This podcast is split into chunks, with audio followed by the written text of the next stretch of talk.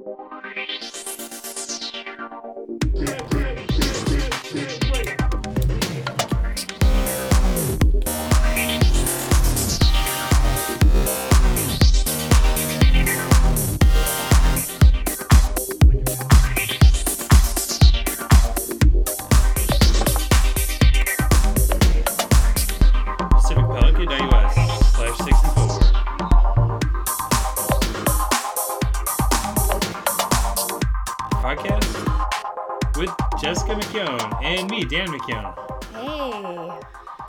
Hey, we're recording on Saturday, March 29, 2014.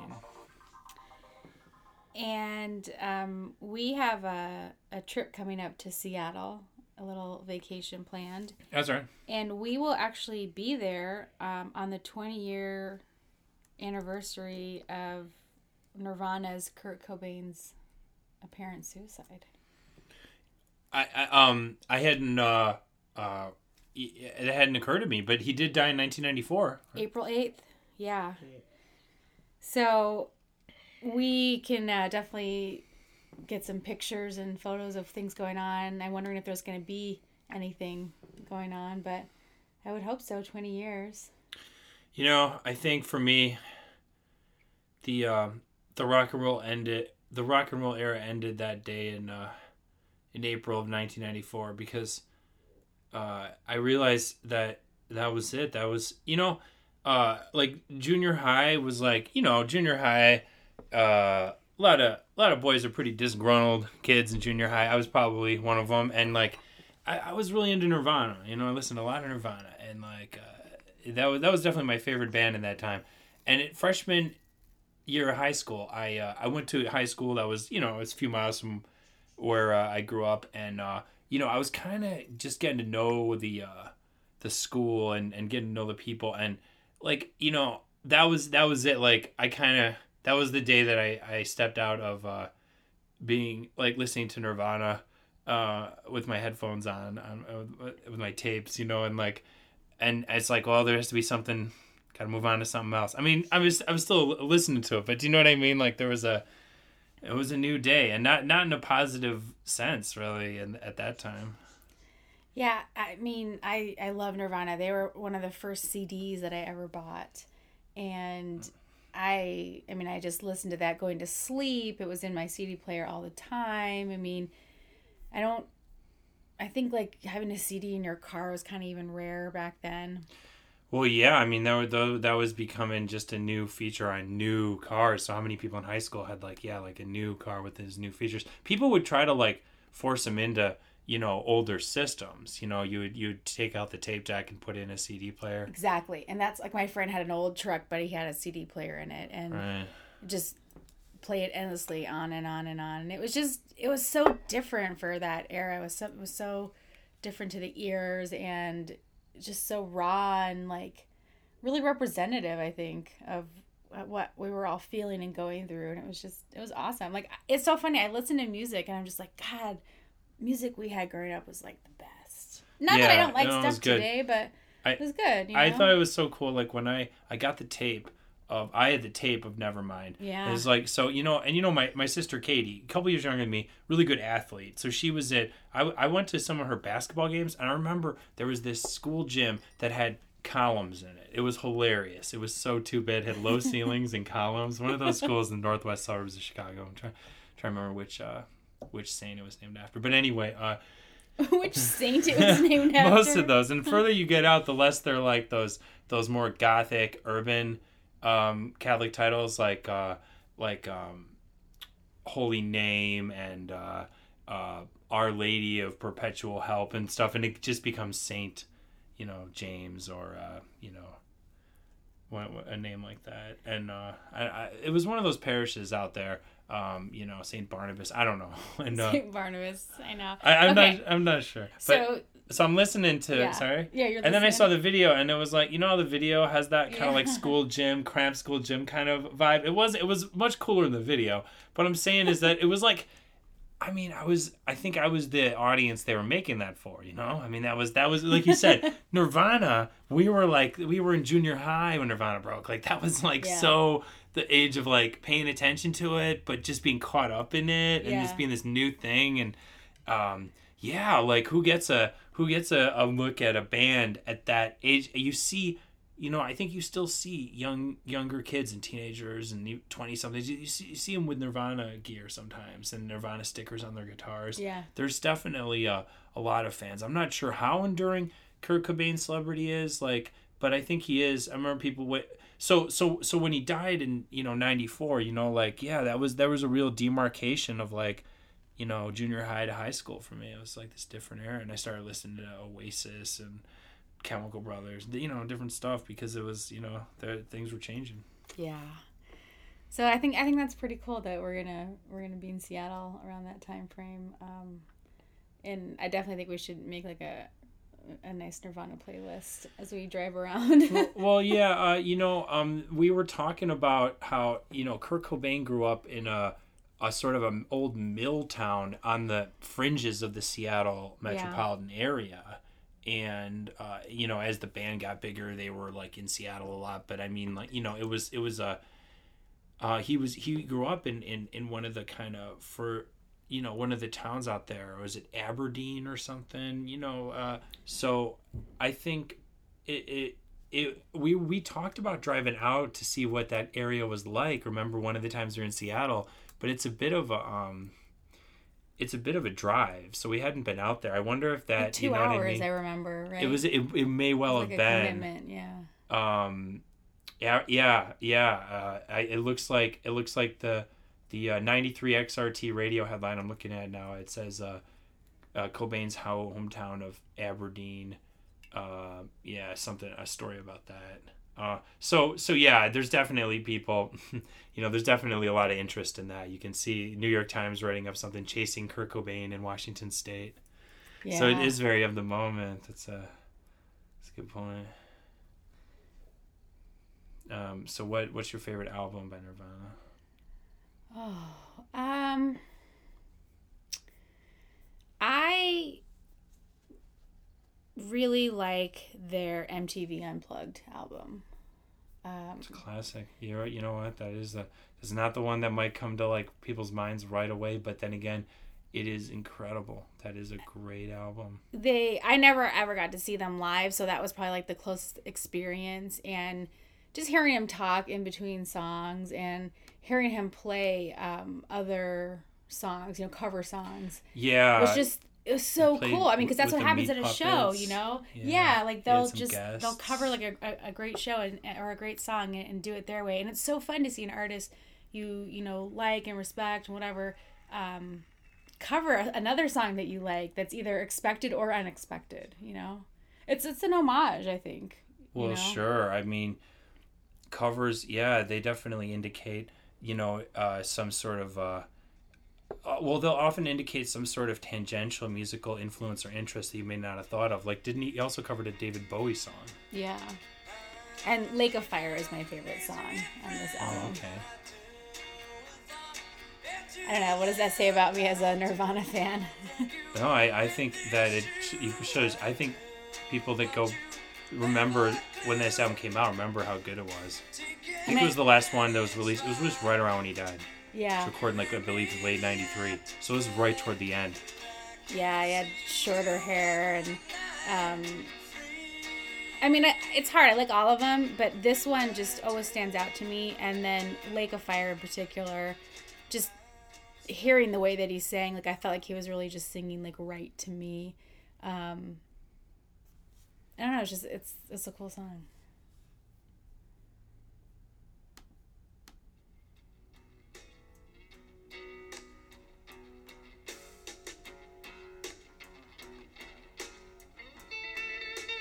That's one way I love that.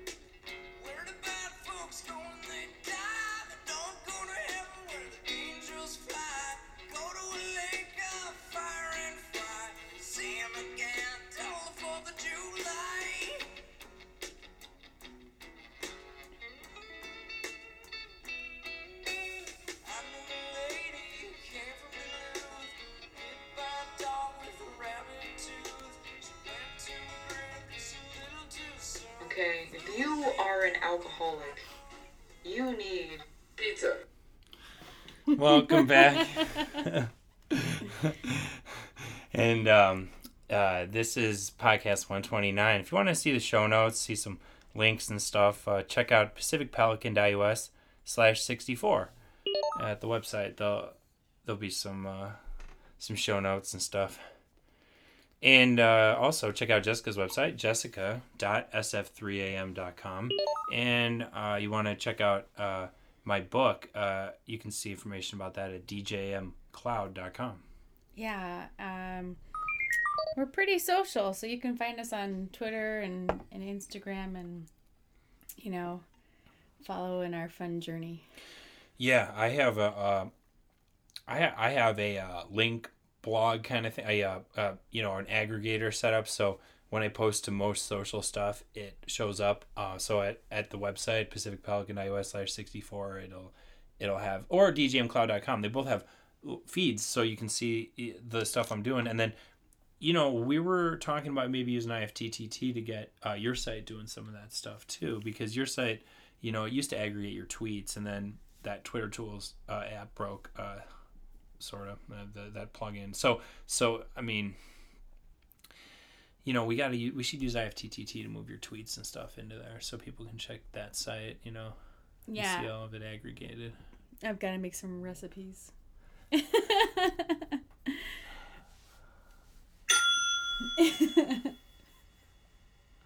So I have uh, a couple apps that I was gonna talk about. You know, there's um, there's a, a bookmarking uh, service, sort of a social bookmarking service uh, that's called Pinboard. cool. and uh, I, I use that. I've been using that. Zootool shut down. So Zootool was this, you know, social bookmarking service that had kind of a visual slant. It was like, you know, it would try if you bookmark a picture, it would, you know, it would try to look nice when you looked at your your bookmarks and stuff and aggregate. But like, you know, it, it worked as a like a, a service where you could, you know, you could have uh, uh, the the web pages you wanted to be able to, you know, find later. But you know, uh, you know, save to it. But that, but they shut down. They, uh, they were talking about making a decentralized bookmarking service or whatever. But they, you know, they they shut down and and so they're not around. So I was using them, but I actually moved to Pinboard before that happened, fortunately. So, um, and I was able to move my bookmarks over and. uh yeah, pinboard.in is the site. It's like one of those you pay at first to use it, and then you know you just pay up front. It's like a little more than ten bucks. Uh, but the thing is, okay, so what I do is I take IFTTT, and when I'm done reading something in Pocket, I you know I hit the check mark, I archive it, and what happens is, uh, through IFTTT, it sends uh, that URL to uh, my Pinboard account as well.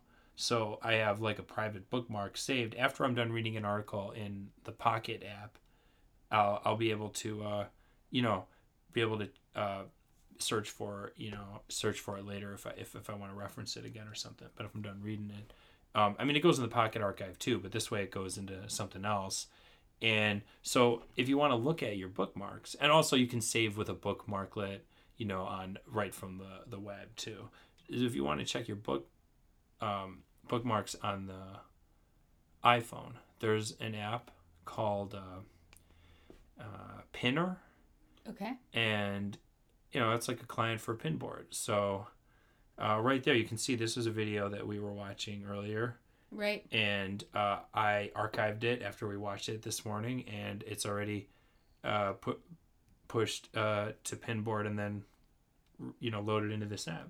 So you know it, it lets you search your you know bookmarks and uh, you know it has one of those uh, le- upper left navigations. Kind of kind of strange how it kind of pops you into this little abstract menu but it's trying to be like ios 7 friendly. And then you can see you know your pu- your public private unread untagged you know other stuff tags. And uh, yeah i mean it's it's pretty cool.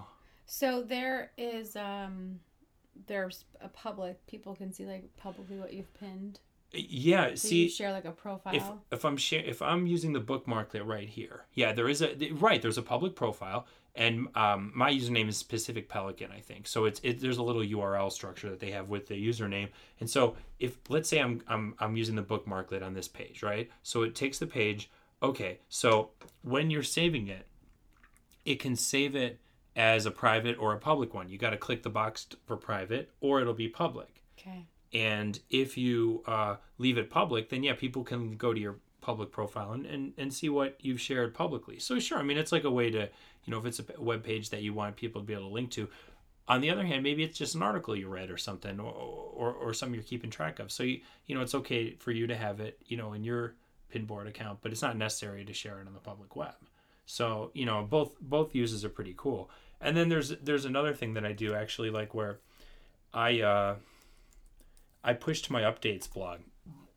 I I have it set up so that if I use a special tag when I'm saving something, when I'm saving a public bookmark on Pinboard, Right. I can also have IFTTT push that to my updates blog. So, you know, and then it shows up at the front of my websites, like I was talking about earlier. So here I have this tag Pinboard. So these are things that I've linked to, and then even though the link goes through IFTTT's URL shortener, these links take you to the page that I uh, bookmarked, and you know, so you can see um, if you if you check my updates blog, you know, you can click through and go to those pages. So it's a way to just you know to have pages. Uh, um, the way a lot of people will tweet links to web pages, like this is another way to socially, you know, share bookmarks, stuff like that. That's a great idea. I I think you know with the popularity of Pinterest and and really having you know so many people out there um, searching the web and finding good stuff, it's it's nice to kind of find people and follow people. Now, do you follow other pinboard people? Are there people that you think pin good stuff? you know, I've just started looking into that side of it. I think I've been using it a little more. Um, I'd been put, I had taken my Zootool bookmarks and moved it to it, and then I had been using IFTTT uh, to push my red articles to it. But now um, I've been using it a little more actively, like like do, you know, like what I was talking about there, so that I'm kind of getting more into using the Pinboard site, and I've just a couple times peeked at some of their their front page, you know, their public stuff, and uh, uh, yeah, they have a, a button that says popular, and then you can look at what a lot of people are saving. Um, I haven't really explored it too much, but I think it seems kind of cool. I'll tell you what. I think right now, especially, it's it's a pretty technical community. So I, I think the biggest popular tag I'm seeing right now on their page that for pinboard.in slash popular is JavaScript. Um, editor is a big tag. Um, web design is a big tag. So so you know you're gonna have uh you're you're gonna see uh, people sharing a lot of information about technical information. It's one of those sites that still has that type of audience. So I think I think in terms of finding stuff like that, it's good. In terms of surfacing social content, videos, stuff like that, I'm, I'm not sure it's really uh, there. You know, there is an app that I've found that does try to find interesting videos. You know, it's one of those things that you know, I mean, you can go to YouTube and you can you can also um, you know, look at blogs. There's a lot of different ways to try to discover video, but what's the best? You know, there's different apps, there's different websites. And so I'm not saying this is one of those this is the solution to those questions, but this is another, you know, entrant into the uh, arena of aggregating videos. It, it's it's uh, an app called Showyou and uh, it's a website also. Really, what they do is they just try to find interesting videos, and it's just a list. Now you can get an account, and you can give them information, social data, and then they try to, I think, specify what you might like. I haven't tried that yet. I haven't gotten an account with them, but I will say it does surface kind of just you know popular videos or stuff that you know I'm might be popular with their users. So you might you know you might find stuff that's you know already out there, and you might find a couple things on it but I, I I'm just I'm I tend to be like you know looking for solutions like this because I I mean there's there's some video you know what I mean there's there's some apps to find video but there's no like real perfect one even the YouTube app they keep improving that but it seems like there's a lot deeper um content in YouTube and I'll tell you what even there's that there's there's there's places like like like um you know uh aggregators that that where people search through YouTube. You know what I mean? Because there's so much content there, and the own website's algorithms don't really seem that great at surfacing it. Well, yeah, I mean that's that's exactly it. There's so much content out there that you know you really do need some kind of somebody, editor, curator, whatever, to just pick out some good stuff. You know.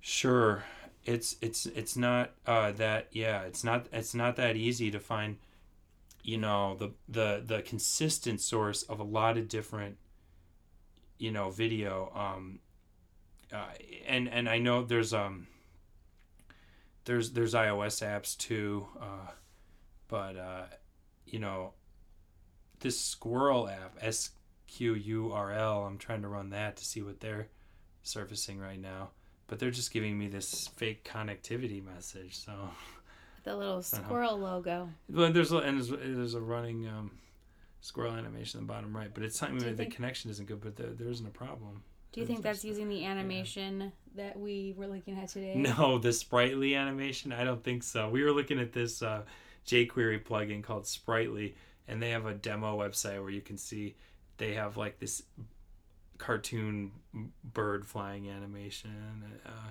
but but no, I mean you know um, I'm not sure. I think there's a there's there's UI kit. There's there's there's tools in Apple. I'm not sure if there's an animation kit for for iOS, but there's like these you know there's there's these tools that the Apple gives developers that that people probably use in those apps. So, would you say that in the in the recent um, Batman movies, Bane is like one of your favorite characters? You know, I actually I enjoyed the Dark Knight Rises. Yeah, Okay. I would say. so this is Bane Cat. Okay.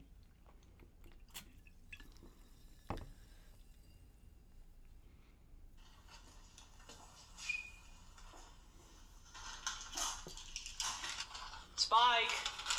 Come on, boy. Come on, you know you gotta get in the car. Why don't you ever listen? Well, perhaps he's wondering why someone would give him a treat before throwing him into that cage. Peanut, you know I have to take him to the vet. Do you feel in charge? Uh, I'm the owner. And this gives you power over me? You've been so good. I'm gonna give you a treat. Oh, you think darkness is your ally?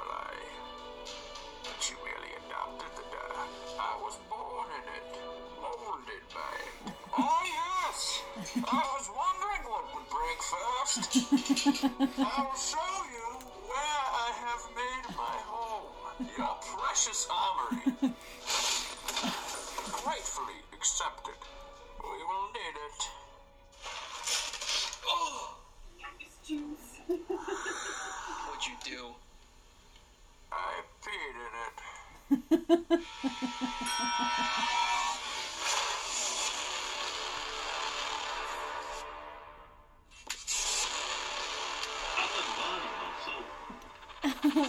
for sale. Super friendly.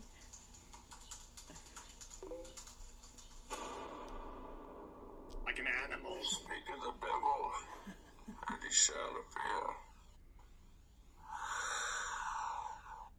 We both know I'm going to have to kill you now. Yeah, I mean they did a good job getting the cat um, uh, set up to look like Bane, so Yeah. you, you gotta give him that. I mean, it combines Bane and cats. That's pretty awesome. Right?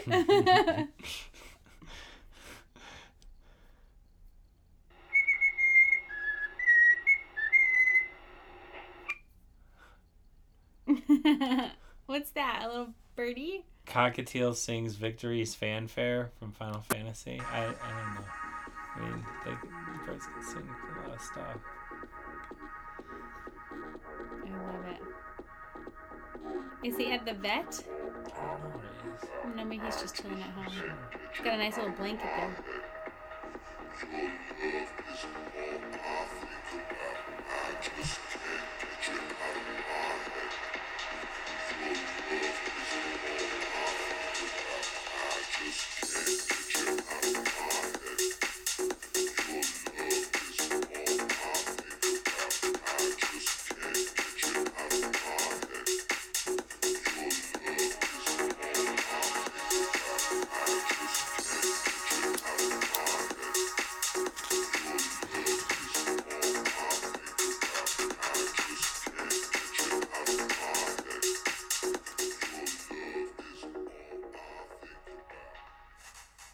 Mark Knight. Your love original club mix. I love that. It's a great mix. Good to dance to. Did I tell you about house music? Let me tell you about house music. You must live house music. You must dance house music. You must design your feng shui around house music.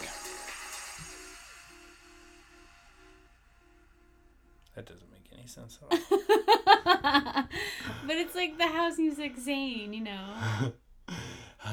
house music lecture series, as I called the the um, a lot of the songs that were coming out in house music. I think I would say it peaked about 2007. I'm not sure exactly, but that was that was basically there were there were like there were a lot of um a lot of songs with uh with very uh, prescriptive lectures about how to take on the house music lifestyle Yeah. and um, I don't know if uh, I, I don't know if uh, people are going to like make uh, virtual clubs that they can go and dance in in um, in these VR headsets. You know, like they could go. Uh, Oh yeah. they could go like I don't know, or maybe you know other people could be there too virtually, right? I mean, there's that turntable.fm thing which seemed to kind of come and go in popularity. But what if you're like in a you're you know you put a headset on and you're walking around, there's lights flashing, it's like um I don't know. Uh, I, I don't know if that's the audience for these things. Oculus Rift. Have you heard of that thing? I think was that something we we were reading about with Facebook that they are going to make the virtual reality world. That's right. Yeah. Facebook They bought bought out Mm-hmm. a company called Oculus Rift. It Uh, sounds like a cool uh, transformer. let me tell you though, what happened, right? There was a Kickstarter. People raised money for, for to make the Oculus Rift, and then the company went and turned around and sold itself for a couple billion dollars worth of stock and cash from, to Facebook. That's kind of crazy.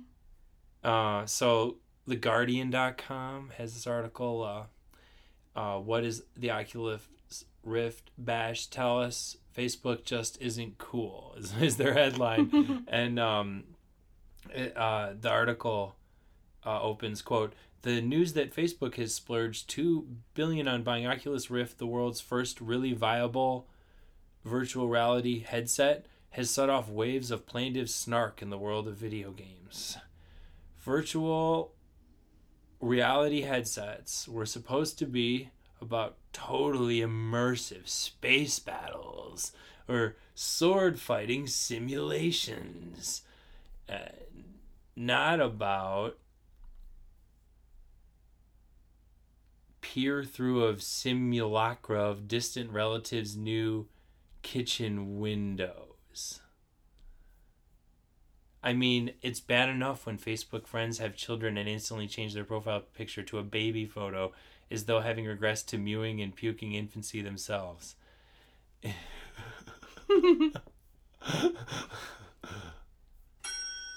I love it. That's Uh, hilarious. Imagine seeing that appalling phenomenon in the future face world. Facebook will probably not have any reass- Facebook will probably not have reassured many observers with the despair-inducing management jargon of its announcement, wherein we learn excitedly that Facebook plans to extend Oculus's existing advantage in gaming to new verticals, including communications, media and entertainment, education, and other areas. Pretty sure one of those other verticals is going to be advertising that is literally in your face. Unquote. They, they kind of look like Bane too, wearing those headsets, sort of sorts. Yay! I got a ding.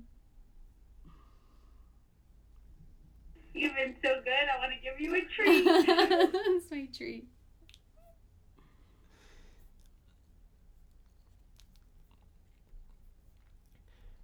Now, uh, I've uh, uh, also um, seeing uh, there there's a article that I saw that Last FM is shutting down its subscription service. So I don't know who was still listening to music through Last FM. You know, but I, I kind of remember when I first came to the site, that was like you would go there and you would listen to their Last FM radio, like you would, and they would play music. And in a way, I think I thought of them as like the an early competitor to Pandora, down to having an app and a pay subscription service for mobile.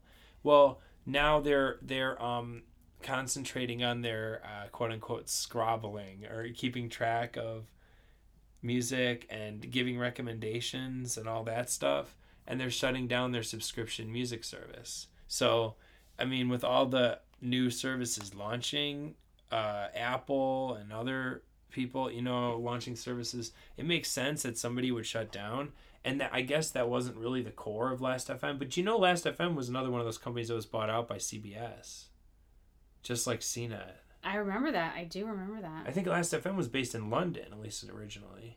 Uh, you know, and and remember they were at first in like the early Web 2.0 era, they were kind of one of the cool sites. You know, people would in, integrate with them, and, and they they would have uh, they would have a lot of dedicated listeners that would discover music through it, and then you could end up buying music through other sites. But it would be like a discovery ser- uh, platform, and then people that allowed their music to be on Last FM, you could like upload your music to Last FM. That was kind of a thing before SoundCloud and stuff, you know, and it was it was a thing where people would try to get their music discovered too. But now, I mean, I guess you have to publish your music through another channel, and you might still be able to be discovered on Last FM. I mean, how many users does it have? You know, what has CBS really done with it?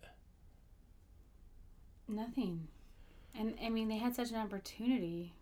Yeah, it was like before all this this internet radio area got so crowded. And does CBS have interest in one of those other companies? You know, like Mog or one of those? I don't know. I don't know that they do though. You know, I don't. I don't know if they have something else.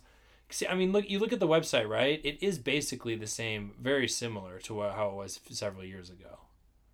I mean, I would say this right here is a superficial redesign here, but I mean, isn't it basically the same kind of feel? Like they don't feel like they've they have the player. You type in something.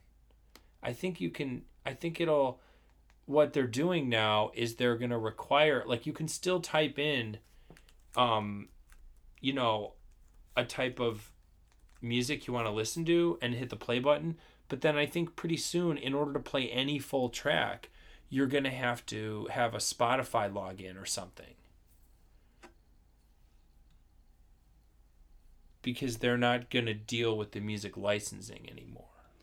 It's probably a, a tough battle, you know. And Well, yeah, but it's CBS too, right? They're a big company, but yeah, I mean, it's music licensing is just a big hassle. It right? is, you know. I mean, and they probably just were like they looked at what you know their portfolio and thought this isn't worth it, you know. And you know what they do now, and and this is this is amazing, right? Because it's like CBS. Just consider that, like, um, uh, they are using YouTube.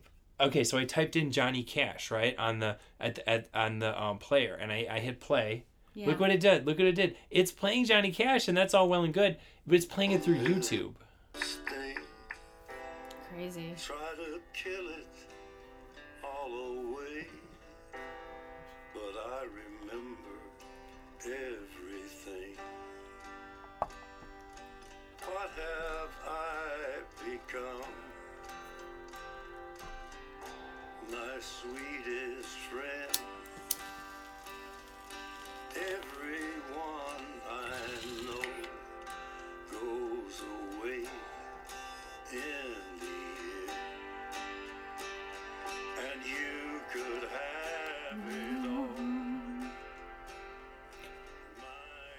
The great Johnny Cash covering Nine Inch Nails. I guess um, uh, my brother Jim was telling me, you know, a lot of people come to that song now through Johnny Cash. They do, you know, and it's interesting. Like, uh, like I think there was a, a Pearl Jam song very similar that he did kind of after it was a. I think it was a cover, and like that brought in a lot of people into Pearl Jam too because they really liked that song. Sometimes you know it hook. There's that song that just hooks a wider audience. Yeah. Um, so I was showing you the uh, IntelliCast app, uh, right? Like uh, now there's an iOS app. Uh, it's basically for one of those, you know, one of those re- uh, websites. When I search radar, if I search weather radar four four one zero seven, so that's like, you know, search for uh, radar map centered around where you know our zip code. One of the top results usually in Google is is a site called IntelliCast, and they do a pretty good job with radar maps. Yeah. So I noticed they have an app. Now it has like a little ad bar in it and stuff. I'm not sure if you can get rid of that or whatever, but like um, it's it is a pretty cool radar um readout, and the tabs it's not super elegant the way that you have to click on the small target on the bottom to to get to different tabs, but it works well enough, and you can see uh, hourly forecast, ten day forecast, all this stuff, um, along with the radar. Uh, What do you think of that app? I think it's pretty cool. I mean, the thing with weather apps usually is once you like get into the weather, you kind of want to know more. Like, are there traffic delays? Are there, you know, where's it moving to? What's the rest of the week look like? So it's nice that it has all that information in one place versus, you know, some apps just focus on cer- certain things. So if you want, like, you know, if you want to get into the weather, it's a good one to do that with. I think. Yeah, I think I think my favorite is still Dark Sky. They've redesigned it. It's a little different now, but I mean that's a nice quick look at the weather conditions, a quick look at radar, but there's a certain kind of like what it feels like cuz cuz I don't know, IntelliCast is like I think primarily a website. It's more like the the the, the ones you see on the web, whereas Dark Sky, their radar, they try to make it you know, work on the phone. They kind of the, with the different unconventional colors and stuff. Yeah. You learn to read it, right? But in terms of like in terms of having that kind of more the the different colors that, that you're used to seeing on the web to indicate the type of precipitation and stuff, IntelliCast does a pretty good job uh, of that, I think. Yeah.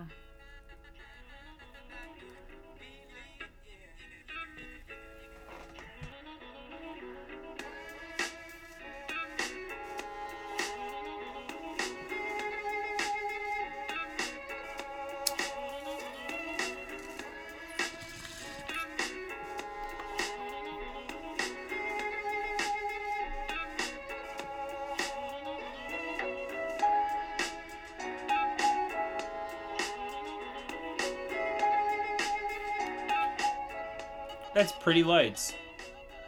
Finally moving. Yeah, it's a really good um, song to put on your yoga playlist. Um, and it's on my 60 minute yoga playlist on uh, Spotify. So hopefully I can share that if you want. And you can, Oh, we can see if we can post a public link to that uh, that shared playlist. That sounds good. Because Yeah. uh, Jessica, yeah, is gonna um, uh, provide some real value with uh, with her playlist, given that she's a yoga instructor. So she'll be able to help, uh, you know, guide you through a nice hour of yoga with that playlist. Yeah, it's a it's a good one. You know, it's and you know for all the yoga teachers out there, you know, it's always nice to just share what you're really good at besides yoga. You know, so if it's playlists or flows or philosophy or whatever, you know, I just encourage the community to to share so that we can all benefit from uh, what what else you're really good at. And I like to put together playlists. Yeah, yeah. You, I, I know that that uh, as you've as you've uh, educated me a little bit about um, what you've learned uh, in your training and, and, and now you're teaching. You know, uh, there's many aspects to it, and like any kind of profession, there's there's going to be specialists in different areas, and people are going to take advice from from them uh, uh, among their peers for the areas they really have a uh, a niche in, right? But but but of course, you know, there's a whole range of knowledge that you need to do it. Yeah. Well, I got this uh, news uh, story here. You know, people have been talking about the Chris Christie uh, George Washington Bridge scandal, and so um, here's here's some more stuff uh, uh, going on about that. And I also got a clip of him at, uh, at a uh, at, an event, and the the people that were uh, that decided to uh, to show up and make you know uh, share their opinion with them. Good evening from Washington. I'm Alex Wagner in for Chris Hayes. Late breaking news tonight. The only person who definitely knows why it was time for some traffic problems in Fort Lee, the person who wrote that email, Chris Christie's former deputy chief of staff, You Bridget Ann fucking asshole. was fired by the governor, savaged in an internal report released yesterday and called a liar by Christie again today, has responded tonight with a rocket of a statement from her attorney, which says Kelly will talk if given, quote, appropriate procedural safeguards by the U.S. Attorney's Office. If that happens, Kelly's lawyer said she will be fully cooperative and provide truthful and complete answers to any questions asked of her by the appropriate law enforcement authorities. Let's This is a potentially huge development that comes on the heels of Christie today holding his first news conference since January. Following the release of a 360 page internal report that found the governor was not involved in the seemingly politically motivated decision to close access lanes on the George Washington Bridge in September, leading to four days of traffic gridlock. No. Christie, spokes, Christie spoke to the press for more than an hour today before the release of Bridget Ann Kelly's statement. And he carried himself like a man vindicated, despite the fact that the internal investigation he commissioned was derided as little more than a taxpayer funded whitewash by Yeah. critics. Yeah. It's colorful, Brian. Colorful. But why don't you just get to the question with it and, and cut the commentary back a little? Not my top person. Can you get to it already? I'll answer. No, I joked. Oh, it's- Christine, stop. You have to get the facts right if you're going to ask me a question. It's, it's to me you guys like write stories about what you think you're entitled to. Well, what I think you're entitled to is the answers when I get them. Uh, they, you know, seriously. I'm up here trying to very carefully answer your questions, and I don't know whether you can't take notes or you're not listening. Listen, everybody, um, I appreciate all the questions. Um, it's um, it's such an extraordinary joy and relief for me finally to be able to come back and interact with you in the kind and gentle way that we always have. Um, I'd love to say I missed you, um, uh, but I didn't. Um, uh, uh, but um, I'm looking forward to having you all back. Christie kicked off that press conference by announcing the resignation of another key player in the Bridgegate scandal. The chairman of the Port Authority of New York and New Jersey, David Sampson, the fourth Christie aide or appointee to resign or be fired since the Bridgegate scandal began. Sampson is a close Christie ally and a highly connected attorney who, like Bridget Kelly, declined to be interviewed by Christie's investigators. Christie portrayed Sampson's resignation as unrelated to the scandals that have engulfed his second term. David has been talking to me for the better part of a year about wanting to move on um, because he just was tired. He had served a long time. He's 74 years old, and he said, you know, Chris, I'd like to spend some more time doing other things. This month, federal prosecutors reportedly think that's what subpoenaed he's Port. Authority records related to Mr. Sampson's potential conflicts of interest amid questions over Sampson's votes to award bridge contracts to two large construction companies that have been represented by his law firm. And former Port Authority official David Wildstein, a man who was heavily criticized in the internal Christie report, wrote in the Bridgegate emails that Sampson was helping us to retaliate. As for Bridget, Where are you in jail? statement from her lawyer today complained of quote venomous, gratuitous, Well- and inappropriate sexist remarks concerning Miss Kelly. Christie's internal report speculated that Kelly's role in the scandal may have been part of an emotional reaction following a breakup with former Christie chief of staff Bill Stepien. In response to a question today about whether the report was fair to Kelly, Christie cast it as simply reflecting reality. I think the report laid out the facts. There's some sick person out there investigators that's doing this. And however anybody wants to interpret those is up to your particular interpretation. Joining me now is my MSNBC colleague, Steve Kornacki, the host of Up, and Melissa Hayes, State House reporter for The Record. Both of them have been covering the heck out of this story. Steve, Well, uh, so David Sampson was one of these guys that like Christie had been defending very heavily, and you heard them trying to make the case about it being coincidental. Right. There's no way. This is a very like serious kind of like loss for him because you know I mean this was one of the people that he had put a lot of um force behind defending just very recently. Yeah, I, I mean, I think he's doing it because I think he's going to make a presidential run, and I think he's got to see if he can get through this.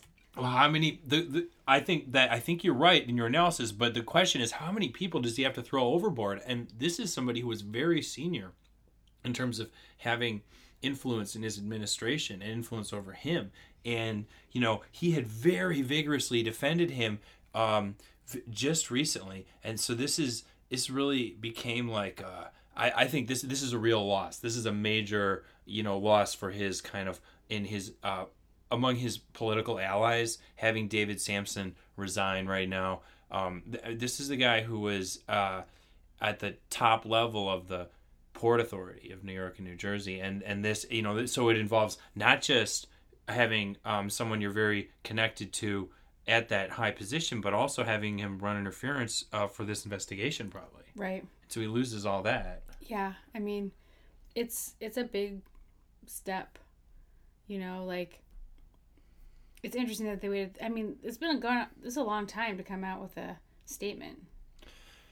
Yeah, there there has um I mean this is this has kind of been really dragging along, right? It was early January when a, a s- some amount of the information came out and it was it, it, it's been going on since September. So, yeah, I mean this it's right just it's they been did the block or whatever. right then and and people were looking into it then, but it's just gotten more and more so. So here is a handful of days ago um uh Chris Christie this is uh the the article is dated March 18th 2014 so this is uh uh an event he did and uh some of the some of the people that showed up to it kind of unexpectedly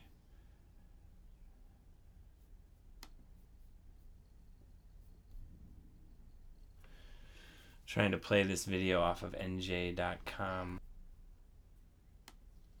And let me say one other thing that is a new and recent phenomenon in the Christie Town Hall meetings. This new and recent phenomenon is brought to you by the by the Communication Workers of America. The state workers union has decided that one of their goals and missions in life is to recruit people to come here to the town hall meeting when you begin to ask questions they will stand up and start to scream and yell over you and over me. Yes. That lady right there.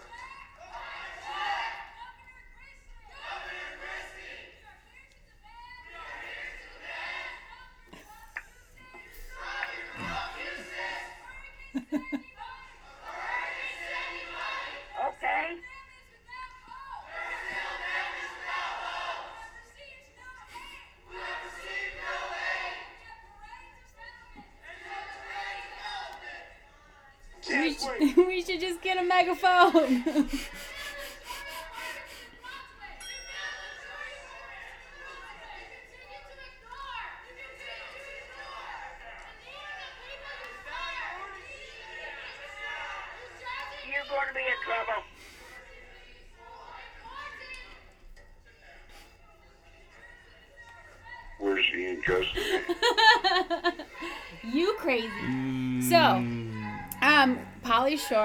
playing at the Cleveland Improv tonight, and uh, tickets are just twenty five dollars. Should we go? No, no, no, no, no.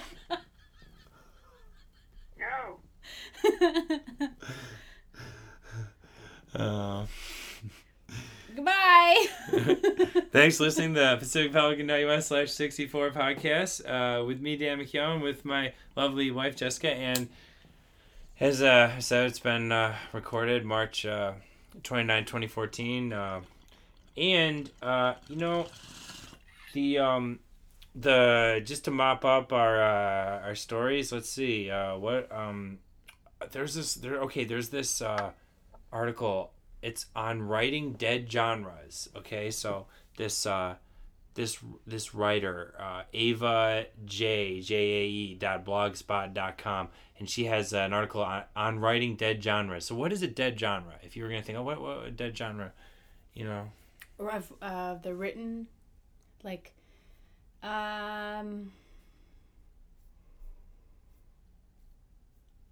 I don't know. I mean, science fiction, romance. I mean, I'm thinking people are Uh, still making. All yeah those. no okay i well i think i think you you might have you i think you you might have hit it here um th- this is and this is what i found surprising because people are still writing that but i think that some writers just call them dead genres so so she's saying ya paranormal manuscripts is is an example because there's such a flood of them i guess in in with all the uh, stuff that's already popular and all the people that are writing trying to write new stuff like okay, I, I didn't realize, but I guess that genre has become so saturated, it's become so overwhelmed that it's just referred to as a dead genre. Even though, like, you you know, there's actually a lot of energy probably being expended, people writing on it, but it's one of those that, like, I guess a lot of publishing houses are are like gonna look at and kind of look askance at because it's just there's just floods of these coming in. So it's more like you're dead to me, Well, even though you're still know. alive. I, I mean, but and but maybe thriving. maybe there's a creativity kind of yeah i don't know like a, a creativity uh, deficit in those areas do you think Yeah, because they're probably just pumping them out. You know, just uh, it's got they got a template and they're just swapping in names and moving it along. But you know, I don't know. Haven't read any young adult paranormal. Is that like Harry Potter? well i think you're looking at stuff that's in the probably in the, the like a lot of the the mega titles of the last uh decade and so have have maybe fit loosely into that area maybe hunger games uh you know like people are writing um quote unquote dystopian novels but that fits that all kind of fits into that um twilight right Yeah. Those are the mega sellers Oh, I don't know. Like when when Twilight had a baby, you know, and then they had a baby in Star Wars. I mean, that was like jumping the shark for both of those. You know, like oh baby. when did that happen In which one? Star Wars? twilight i know it happened in star wars Twilight. Um, I don't know what one. I'm gonna. There should be like a, a random name generator for Twilight, New Moon, or Saga of the Blood Moon, or whatever. But she's like, ah, I'm pregnant, and so she has this like what half vampire, half human baby. Cause like she wanted to be with the vampires, but they're like, well, if I like bite you or whatever, then you're gonna be a vampire forever. You know, uh-huh. like, are you sure you want that? Like, they like uh-huh. never die. and I guess they're like they get bored because they're like, fuck, I'm never gonna die. I'm a vampire. Okay. I know. Isn't that weird?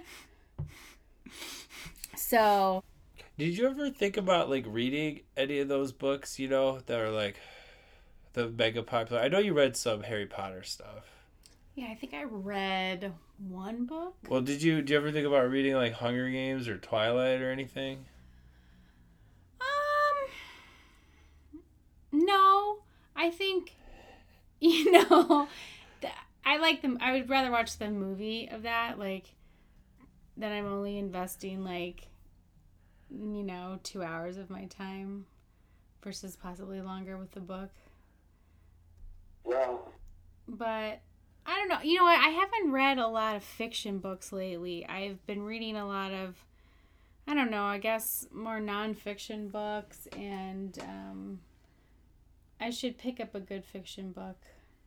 well um let's see uh uh, there's a there's a book out there that they are making into a movie. I'm not sure. I think I guess this is just the latest in this long line of these kinds of books. It's it's called Divergent by Veronica Roth. Okay. Quote, There is one mirror in my house. It is behind a sliding panel in the hallway upstairs.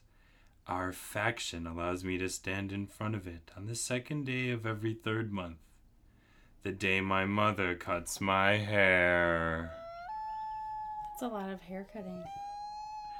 I sit on the stool and my mother stands behind me with the scissors, trimming. The strands fall on the floor in a dull blonde ring. When she finishes, she pulls my hair away from my face and twists it into a knot. I note how calm she looks and how focused she is. She is well practiced in the art of losing herself. I can't say the same for myself. That's awesome. Um, and pretty powerful. um,